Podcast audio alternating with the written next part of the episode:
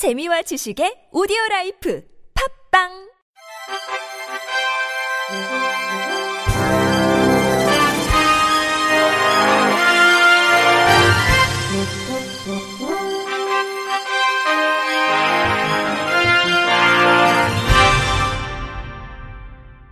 청취자 여러분 안녕하십니까? 3월 27일 월요일 KBIC 뉴스입니다.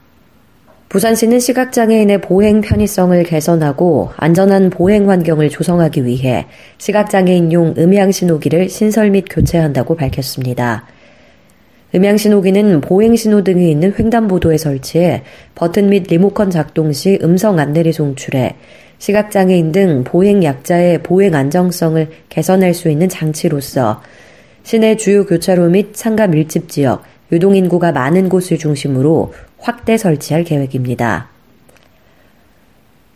그동안 횡단보도 보행 등에 설치된 시각장애인용 음향신호기는 고정 상태를 알 수 없어 자체 점검과 이용자의 고장 신고에 따라 교체 및 신설했고 2013년 5월 일제 점검 후 설치 확대 및 원격 관리의 필요성으로 2014년 자체 통신망을 이용 전국 최초로 원격 관리가 가능한 음향 신호기를 도입 운영했습니다.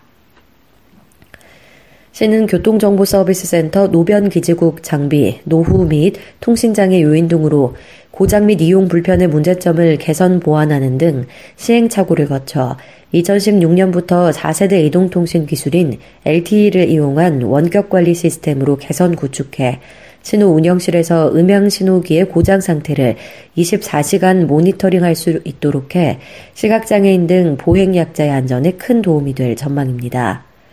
한편 서병수 부산시장은 타 지역에 비해 열악한 도로 환경을 가지고 있으나 내년 지속적인 예산 투자로 금년에는 고장난 음향 신호기 교체 및 신설 설치해 횡단보도 보행 등 대비 보급률을 높여 교통 약자 등을 위한 보행 환경 개선에 적극 노력을 기울이겠다고 밝혔습니다.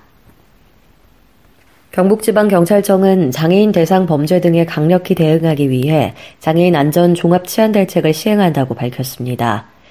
이번 대책은 사회적 약자인 장애인의 안전을 위협하는 요소에 대한 선제적이고 적극적인 대응으로 범죄와 사고로부터 장애인의 안전을 확보하기 위해 마련됐습니다. 경북경찰은 이번 대책에 따라 장애인 안전 확보를 위한 문제지향적 예방 활동과 장애인 대상 3대 반칙 행위 근절, 세심한 지원 보호에 중점을 두고 21개 세부과제를 추진합니다. 경북경찰은 장애인 시설과 재가 지적장애인에 대한 성폭력 예방 교육을 강화하는 한편 실종 장애인 예방과 조기 발견을 위한 무인 드론 수색 등을 도입합니다. 또 장애인이 쉽게 노출될 수 있는 범죄로 각종 지원금 횡령, 편취 행위와 보조금 불법 수급, 성폭력, 임금 착취를 비롯한 갈취 행위를 장애인 대상 3대 반칙 행위로 규정하고 연중 집중 단속을 실시하기로 했습니다.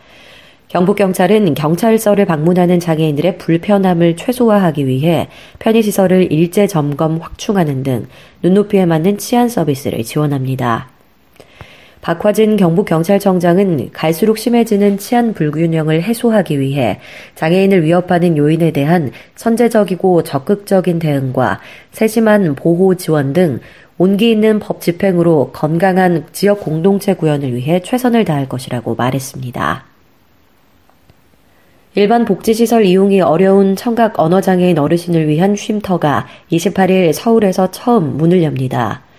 청각 언어장애인 어르신은 다른 장애 유형과 달리 일반인이나 다른 유형의 장애인과 의사소통이 되지 않아 일반 복지시설 대신 주로 자치구에 있는 수화통역센터를 사랑방처럼 이용하고 있습니다. 이에 따라 서울시는 열악한 수화통역센터 환경도 개선하고 청각 언어장애인 어르신을 위한 전용 쉼터를 노원구에 최초로 조성하고 리모델링비와 인력 등을 지원했다고 밝혔습니다.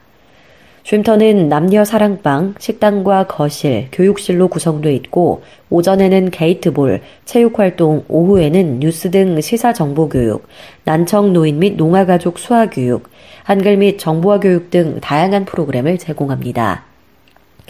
서울시는 올해 5개 수화통역센터 내 청각 언어장애인 개장을 목표로 7월에도 도봉구에 새로운 쉼터를 열 예정이라고 밝혔습니다.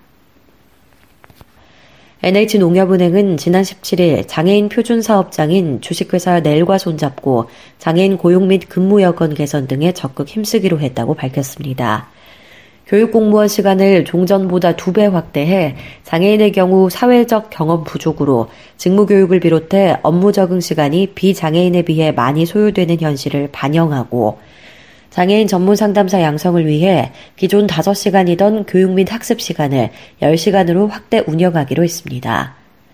또 휴식 시간도 기존 1시간 근무 10분 휴식에서 20분으로 휴식 시간을 두 배 늘렸으며 특히 중증 장애인들이 휴식 시간을 활용한 화장실 이용이나 커피 타임 등을 충분히 가질 수 있도록 배려했습니다. 장애인 치료를 위한 병가 월 1회 인정으로 상담 업무 특성상 자리를 비울 수 없어 주말 또는 기회로 미뤘던 치료를 적시할 수 있게 함으로써 상담사 근무 시간 준수 의무 부담을 해소해 주었습니다. 더욱이 하루 8시간 종일 근로제에서 4시간 단축 근로제를 도입해 중증 장애인들이 신체 컨디션에 따라 본인이 자유롭고 유연한 근무 시간을 선택해 일할 수 있도록 운영키로 했습니다. 이는 장애인들이 출근과 퇴근의 이동권 확보가 어려운 점을 감안해 보다 많은 장애인들이 경제적 활동을 할 수 있도록 한 농협은행의 노력의 산물입니다. 농협은행 고객행복센터에서는 콜센터 업무야말로 우리 장애인들이 일할 수 있는 가장 적합한 업무인 만큼 금융권 최초로 농협은행에서 운영하고 있는 장애인 표준 사업장을 통해 장애인들에게 안정적인 일자리를 만들어주고 경제적 지위 및 권익을 향상시켜 장애인이 행복하며 모두가 행복한 사회를 만들어가겠다고 다짐했습니다. 끝으로 날씨입니다. 화요일은 전국이 대체로 맑다가 오후부터 구름 많아지고 남부지방에 비가 내릴 것으로 예상됩니다. 오전에는 다소 쌀쌀하지만 오후부터 날씨가 풀릴 것으로 보이며 낮 최고 기온은 11도에서 16도로 3에서 4도 높을 것으로 예상됩니다. 바다의 물결은 서해와 남해 앞바다에서 0.5에서 1.0m, 동해 앞바다에서는 0.5에서 1.5m로 일 것으로 보입니다. 한편 국립환경과학원에 따르면 이날 미세먼지 농도는 수도권 강원 영서, 충북은 나쁨, 그 밖의 권역은 보통으로 예상됩니다.